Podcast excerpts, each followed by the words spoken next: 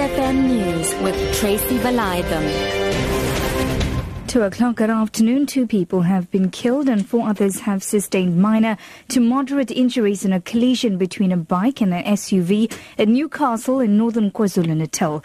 The deceased are believed to have been husband and wife. The driver of the SUV sustained minor injuries and the passenger in the vehicle sustained moderate injuries. The exact cause of the collision is unknown. ER24 spokesperson Chitra Bodasingh says the surviving victims were treated and transported to hospital for further medical care. When ER24 paramedics and other services arrived on scene, they found a man and a woman lying next to the bike and SUV. Both of them, who were riding on the bike and believed to be in their 40s, were assessed. They were found to have sustained multiple injuries. Unfortunately, there was nothing paramedics could do for them. A suspected homeless man has been killed in Johannesburg.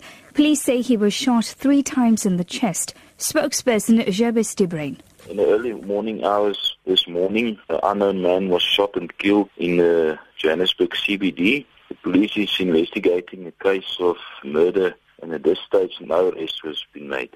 The power system is stable and Eskom says no load shedding is expected for the weekend. The power utility says it's able to perform maintenance without any interruptions for the time being despite a cold front sweeping the country. It has urged electricity users to save power during peak times. Meanwhile, President Jacob Zuma will study the response of National Police Commissioner Riah Phiyega regarding the Farlam Commission findings. The presidency has confirmed that it has received her response late last night. She has until yesterday to explain why she was fit to hold office.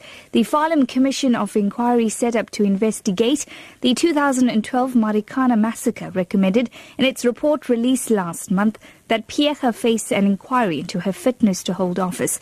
Director of Communications at the Presidency, Bongani Majola. The National Police Commissioner, General Riah Phiyega, did submit her response last night just before 11 p.m. following the recommendations of the Farlam Commission of Inquiry. President Zuma will now study the response and determine whether it warrants any intervention and the President will also determine the nature of that intervention. Law enforcement officials in the city of Cape Town have moved in to stop people from trying to invade a private tract of land at Brown's Farm in Philippi on the Cape Flats. More than 300 people, mainly backyard dwellers, began demarcating the land earlier today to build shacks. The land has been earmarked for business development. Police are maintaining a strong presence in the area. And finally, to wrap up this afternoon, President of Myanmar, Thein Sein, has declared several flood-affected regions as disaster zones. Tens of thousands of people in western and central regions have been evacuated after days of persistent heavy rain. At least 20 people have died. The BBC's Jill McGivering reports. Local people say this is the worst flooding for decades. Some told the BBC that one major town, Kalay, is almost totally cut off, accessible only by an airfield which is now at risk. Others focused on food shortages and the growing pressure on dams and dikes, which are the only barrier between the rising floodwaters and their villages. On Saturday, the UN said it sent emergency teams to assess the need for food, drinking water and shelter. Parts of India, including Manipur and West Bengal, are also badly affected by flooding.